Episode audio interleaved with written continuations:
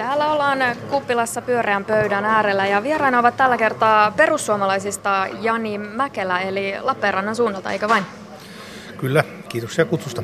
Tervetuloa. Ja kokoomuksesta Antti Häkkänen, samaten muuten Kaakkois-Suomen vaalipiiristä, mutta muuten vähän eri suunnalta. Joo, Mäntyharjusta Suomen mukavin mökkikunta siinä Kouvola ja Mikkelin lähellä, Kaakkois-Suomen vaalipiiri. Ja Konkari-osastoa edustaa tänään kristillisdemokraattien kansanedustaja Päivi Räsänen, hämäläisten edustaja. Tervetuloa. Kiitos paljon ja Riihimäeltä tullaan sieltä Hämeen eteläisemmästä kunnasta. Tiedustelulait ovat päivän sana ja esimerkiksi ministeri Paula Risikko haluaisi Suomeen mahdollisimman nopeasti tämän nyt vielä uupuvan lain muodon. Eli tiedustelulainsäädäntöä meillä ei tosiaan vielä ole olemassa. Tietyt ammattiryhmät olisivat vähän suojatumpia. Heitä ei siis aivan yhtä lailla voisi tiedustella jatkossa. Ja näitä ammattiryhmiä on oikeastaan kolme edustettuna tässäkin pöydässä. Nimittäin ensinnäkin sinä lääkärinä Päivi Räsänen ja Antti Häkkänen, sinä taas liippaat hyvin läheltä asianajajaa, lakimies kun olet. Ja minä sitten olen toimittaja ja nyt kun vielä tradenomi Jani Mäkelästä leivottaisiin pappi, niin olisi koko kvartetti koossa. Miltä kuulostaa? No, tässä täytyy huomioida, että se suoja koskee näiden kyseisten ammattien toimijoiden tehtäviä siinä ammatissaan. Eli ei heidän kaikkia toimintaansa, vaan esimerkiksi asiakkaan ja asianajajan välistä ammatillista suhdetta tai papin ja asiakkaan välistä sieluhoidollista suhdetta, eli suinkaan kaikkia näiden henkilöiden toimintaa tämä suoja ei tulisi koskemaan. Se on sama kuin nykyisessä pakkokeinolaissa. No teistä kaksi on tiedustelulainsäädännön parlamentaarisen seurantaryhmän jäseniä. Käytännössä siis Päivi Räsänen, sinä ryhmän jäsenenä ja Jani Mäkelä ryhmän yhtenä varapuheenjohtajana. Te olette olleet tiiviisti mukana tiedustelulakien valmistelussa. Ihan käytännön järjestelyjä koskeva kysymys. Miten kauas kokoushuoneesta olette tavanneet jättää kännykät ja läppärit tai mitä muuta tapaamisissa on huomioitu? Se on riippunut kokouksesta, eli osa kokouksista on ollut ihan normaaleissa kokoushuoneissa, mutta sitten välillä ollaan oltu ihan näissä suojatiloissa, jossa on, on kännykät jätetty pois, jolloin on pystytty käsittelemään luottamuksellisempaa tietoa. Et kyllähän tässä tietenkin on hyvin herkistä asioista kysymys ja on tärkeää, että, että parlamentaarisen työryhmän jäsenet saavat kaiken sen tiedon, mitä tarvitsevat, jotta tulee oikea kuva, mistä tässä oikein on kysymys tässä tiedustelulainsäädännössä. Jani Mäkelä. Sen vielä täydentäisin, että siellä ryhmässähän monesti ollaan keskusteltu näistä asioista, mitkä tänään julkistettiin. Eli niistä ollaan pyydetty lisätietoja ja saatu laajat vastaukset asiantuntijoilta, eli suuri osa siitä työskentelystä on ollut sen luonteista. No lähdetään sitten purkamaan tätä mahdollista tulevaa tiedustelulakipakettia. Kertokaa jokin napakka käytännönläheinen esimerkki. Esimerkiksi Supon tai puolustusvoimien valtuuksista jatkossa toimia eri tavalla kuin mitä se nykyään voisi toimia, mitä se nykyään voisi tehdä. Antti Häkkänen. No erityisesti tietysti tämmöinen kansainvälinen yhteydenpito internetin kautta, vaikkapa nyt katsoin uutisista, että Ranskassa on paljastunut tapaus, jossa on, on suunniteltu jonkun sortin terroriiskua presidentinvaalien alle. Ja näissä saattaa liittyä kansainvälinen terrorismi sillä lailla, että ne on irrallisia soluja, mutta joilla on yhteyksiä ollut pitkän aikaa esimerkiksi toiseen maahan. Ja tällaiseen tietoliikenteeseen puuttuminen on yksi keino, johon liittyy. Mutta sitten toisaalta myös tavallaan ihan perinteisen sotilastoiminnan puolella tarvitaan tiedustelutietoa siihen jo ennakointiin, ei pelkästään siihen, että jotain räjähteitä ollaan asettamassa johonkin tai joku suunnittelee jotain, vaan se, että miten vierasvalta toimii. Pitääkö se tiiviisti yhteyttä johonkin yksittäiseen henkilöön tai jotenkin muuten, eli, eli esimerkiksi näillä tavoin. Eli onko nykykäytäntö se, että jos ei ole todettu rikosta tai rikosta ei vielä pystytä ikään kuin epäilemään tai epäilyttävä toiminta tapahtuu ulkomailla, niin Supolla ja puolustusvoimilla ei ole ollut työkaluja puuttua tilanteeseen? Siis tällä hetkellä Suomi on hyvin poikkeuksellisessa tilanteessa lainsäädäntössä suhteen verrattuna muihin Pohjoismaihin ja itse asiassa kaikkiin vertailumaihin Euroopassa, että meillä omalla poliisilla ei ole mahdollisuutta, siis suojelupoliisilla mahdollisuutta eh, mennä ikään kuin sinne verkkoon silloin, kun on kysymys rajat ylittävästä tietoliikenteestä, eh, vaikkapa mahdolliseen terroristien väliseen keskusteluun sitä seuraamaan. Ja me ollaan siinä mielessä aika merkillisessä tilanteessa, että meidän naapurivaltiot voivat kyllä tätä liikennettä seurata ja, ja heidän viranomaisensa, mutta meidän omat viranomaiset eivät pääse siihen liikenteeseen käsiksi. Ja tällä hetkellä suojelupoliisi on aika pitkälti sitten muiden ystävällisien maiden eh, eh, avun, avun varassa. Ja tästä tilanteesta täytyy päästä pois. Me tiedetään, että esimerkiksi Ruotsissa eh, sikäläinen poliisi on kyennyt oman lainsäädäntönsä vuoksi ehkäisemään terroristi, terroriiskuja. Onko kyse nyt siitä, että esimerkiksi Supolle ja puolustusvoimille syntyisi paremmat mahdollisuudet tiedustella ikään kuin ennaltaehkäisevämmässä mielessä? Juuri tämä oli se ajatus, eli jota nyt tuossa äskeisessä esimerkissä, jos vaikka ei tiedetä, että keitä nämä henkilöt ovat, niin sen tiedon hankkiminen nykyisillä valtuuksilla on vaikeata. Ja nämä uudet valtuudet antaisivat parempia mahdollisuuksia selvittää, minkä näköistä liikennettä siellä tapahtuu, että onko se uhkaava vai eikö, onko se mielenkiintoista tiedostelun kannalta vai eikö.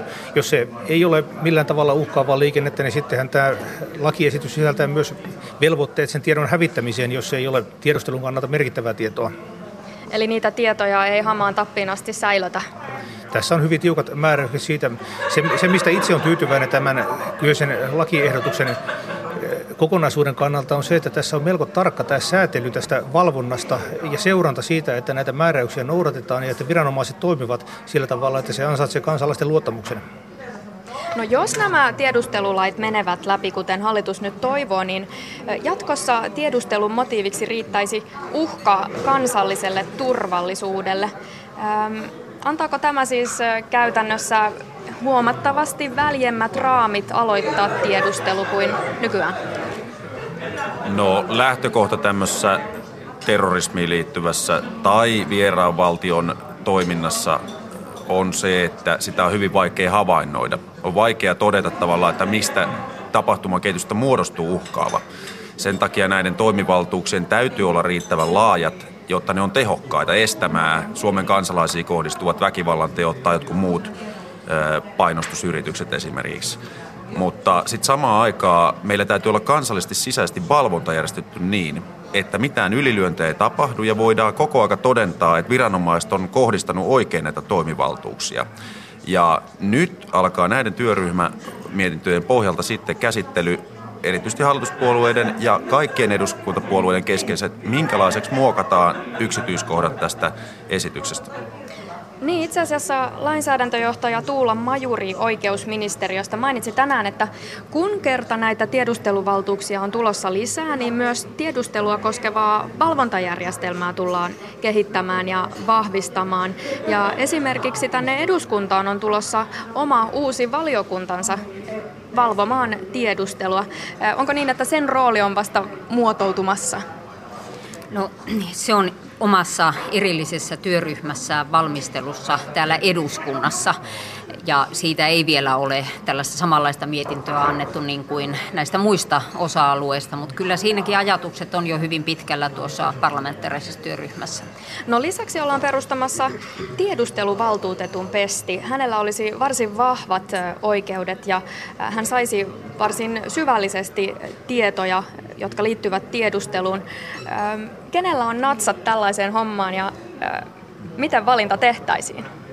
Tässä nyt istuu pöydän ääressä muun muassa yksi entinen sisäministeri. Mä voisin ehkä silleen kommentoida, että sen henkilön pitää olla ainakin hyvin tarkkaa tavallaan tämän sektorin juridiikkaa tunteva henkilö, joka, joka on täysin riippumaton. Siis että se asema pitää rakentaa vähän niin kuin oikeuskanslerilla, että sä oot täysin riippumaton kaikista ympärillä toimivista niin hallituksen toimijoista ministeriöistä ja viranomaisista ja sulla on täys riippumattomuus ja sulla on raportointivelvollisuus parlamentille, joka tavallaan saa riippumattoman raportin. Eli tässä, sen takia tässä ollaan perustuslain kanssakin tekemisessä, että tästä järjestelmästä täytyy rakentaa semmoinen, että yksikään vallassa oleva hallitus ei kykene tekemään toimivaltuuksia ylittävää toimenpiteitä, vaan parlamentti suorittaa valvonnan koko ajan. Jani Mäkälä. Niin juurikin tähän perustuslakikysymykseen sellainen kommentti, että sinnehän nyt oltaisiin lisäämässä sitä kansallista turvallisuutta kriteeriksi, millä perusteella tätä tiedustelua voidaan suorittaa. Ja sitähän ei tarkemmin määritellä perustuslaisesta kansallista turvallisuutta, vaan sen pohjalta laaditaan sitten niin kuin normaalia lakia, jossa on uhkaluettelo, joka on tyhjentävä, minkä perusteella tätä tiedustelua voidaan suorittaa. Eli asian pitää olla lueteltu uhkaluettelossa, että siihen voidaan kohdistaa tiedustelua, ja se on aina tapauskohtaista tuomioistuimen harkinnan takana, ja siinä valvotaan, että ne tiedustelutoimet on oikeasuhtaisia sen uhan kannalta. No miten sitten taataan se, että jos nämä keinot tiedustella tulevat entistä monipuolisemmiksi, niin tämä tiedustelun valvonta pelaa? Toisaalta meillä on häkellyttäviä esimerkkejä esimerkiksi Helsingin huumepoliisista. Mm. No siis meillähän tällä hetkellä on jo tiettyjä valvontamekanismeja, ihan ylimpiä laillisuusvalvojia, oikeuskansleria ja eduskunnan oikeusasiamiestä myöten. Ja myös eh, tällä hetkellä eduskunnan valiokunnat valvovat esimerkiksi suojelupoliisia. Mutta tässä on nyt tarkoitus vahvistaa vielä edelleen. Tulee tämä oma viranomainen, eli tämä oma tiedusteluvaltuutettu, jolle tulee hyvin vahvat valtaoikeudet. Eli hän voi myös keskeyttää tai lopettaa tämän tiedustelun, jos havaitsee, että, että siinä toimitaan jotenkin lainvastaisesti. Ja sitten todellakin tämä eduskunnan valiokunta saa myös laajat tiedonsaantioikeudet seurata ja, ja saada tietoja siitä tiedustelutoiminnasta. Ja tietenkin siihen liittyy myös sit hyvin vahva vaitiolovelvollisuus, koska on herkistä asioista kysymys. Mutta kyllä mielestäni tässä tämä valvonta on kyllä hyvin kattavasti, kattavasti järjestetty. Ja sitten täytyy muistaa se, että tämä on monen kynnyksen takana ennen kuin tähän tiedusteluun voidaan mennä. Täytyy olla vakava uhka kansalliselle turvallisuudelle, on oikeudenpäätös ja, ja, ja välttämättömyysperiaate. Ja se on vasta viimesijainen keino, jos ei muita keinoja ole saada tietoa. Eli se on kyllä monen kynnyksen takana ennen kuin tähän tiedusteluun mennään. Niin muutama sananen tosiaan siitä, miten tiedustelu sitten voidaan aloittaa. Siihen tosiaan tarvitaan lupa. Esimerkiksi SUPO tai puolustusvoimat hakevat lupaa tiedustelun aloittamiseen ja ilmeisestikin keskitetysti näitä lupia sitten haettaisiin Helsingin käräjäoikeudesta jo nyt siellä on koulutettuja tuomareita tästä aihepiiristä, mutta varmasti vaaditaan paljon lisää koulutusta. Miten se puoli saadaan rullaamaan uskottavasti? No ensinnäkin täytyy sanoa se, että joku hyvä puoli tässä on se, että meidän tiedustelulainsäädäntö on myöhässä Suomessa. On se hyvä puoli, että lähestulkoon jokaisessa muussa maassa on jo koeteltu hyvät käytännöt – miten lupia myönnetään tiedustelutoimintaa, miten nämä uhkamääritelmät tehdään, kuinka valvont pelaa parlamentin suunnassa. Eli siinä mielessä Suomi pystyy poimimaan nyt eri maista näitä hyviä mekanismeja ja, ja en pidä tätä ollenkaan ongelmana, että tuomioistuimessa tämä osaaminen riittäisi. Eli me pystytään ihan hyvin vahvistamaan sitä osaamista.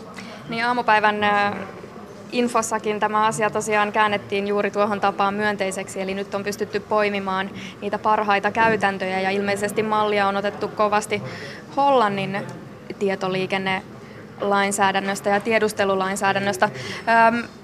nyt tarvitaan tuomareille lisää koulutusta, tarvitsemme kovan luokan rautaa, eli laitteistoa tiedustelun toteuttamiseen ja paljon muuta. Hinnasta ei ole puhuttu tähän mennessä juuri ollenkaan. Onko se hämärän peitossa? Siis varmasti jonkin verran tarvitaan todellakin näitä henkilöstöresursseja, mutta mistään kovin mittavista summista ei ole kysymys. Eli tämä ei ole missään nimessä rahakysymys. Ja täytyy muistaa, että tässä on kysymys kovan luokan turvallisuudesta. Eli on kysymys siitä, että kyetään esimerkiksi terrorisku ennaltaehkäisemään ja estämään. Ja kyllä siinä mielestäni siitä silloin kannattaa kyllä maksaakin. Niin monissa tapauksissa sanotaan, että tämmöinen niin sanottu Suomi-lisä olisi huono asia, että meillä on jotain tiukemmin tai ankarammin kuin muissa maissa, mutta tässä näen, että se on kylläkin hyvä asia. Eli että Suomessa on tosiaan voitu ottaa oppia näistä ulkomaiden kokemuksista ja olla, ollaan voitu paneutua esimerkiksi tähän massavalvonnan pelkoon ja siihen liittyviin kysymyksiin paremmin tässä esityksessä.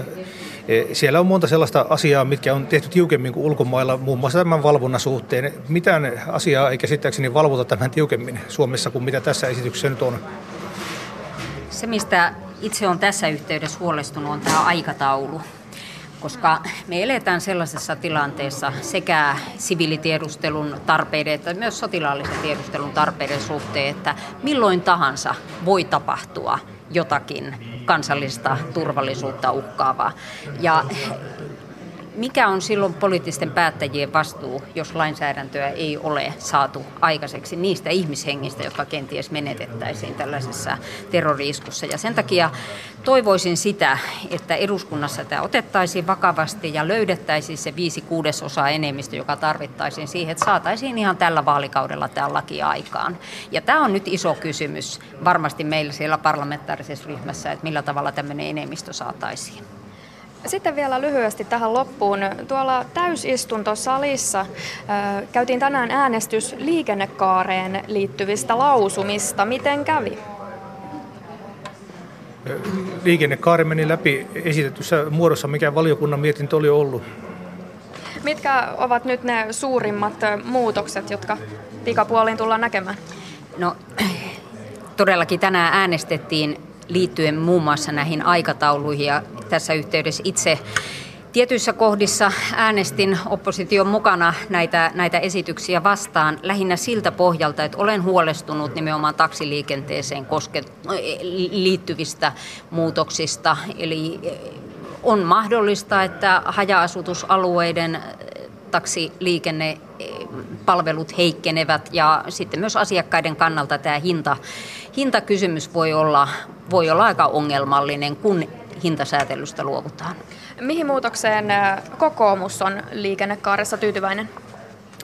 No se kokonaisuus, joka tässä liikennekaaren myötä tulee, eli otetaan huomioon kaikki tavaraliikenteestä henkilöliikenteeseen uusi sääntely mahdollistaa uudenlaiset palvelutuotantotavat, uuden teknologian käyttämisen ja siinä nimenomaan kuluttaja voittaa. Yksittäinen kansalainen voittaa pitkässä juoksussa siinä, että meille tulee nopeampia, tehokkaampia ja asiakkaan rahoja säästävämpiä palveluja. Ja se huoli, mitä tässä kaikki kansanedustajat jakaa, että turvataanko palvelut esimerkiksi haja-asutusalueella, niin, niin siitä pidetään jatkossa huolta, koska valiokuntakin kirjas vahvan ponnen sinne, että mie, tämä pitää vaikutukset seurata tarkkaan ja puuttua sitten myöhemmin siihen, jos hinta tai palvelun saatavuus heikkenee. Jani Mäkelä vielä tähän loppuun. Kiitoksia. Itse on valiokunnassa mukana, liikenne- ja viestintävaliokunnassa, niin tunnetaan asian kohtuullisen tarkkaan. Eli asia on juuri näin kuin Antti tuossa sanoi. Eli sen lausumissa on aika vahvoja kirjauksia juurikin tähän harmaan talouteen ja markkinahäiriöihin ja niiden seuraamiseen liittyen. Jos niitä ilmenee, niihin puututaan. Ja myöskin liikennekaari sisältää mahdollisuuden hintakaton asettamiseen. Kiitokset vierailusta tällä kertaa vallattomasti valtiopäivillä kristillisdemokraattien Päivi Räsänen, kokoomuksen Antti Häkkänen ja perussuomalaisten Jani Mäkelä ja mukavaa päivänjatkoa. Kiitoksia, kiitoksia. Kiitos, kiitos kaikille kuulijoille myös.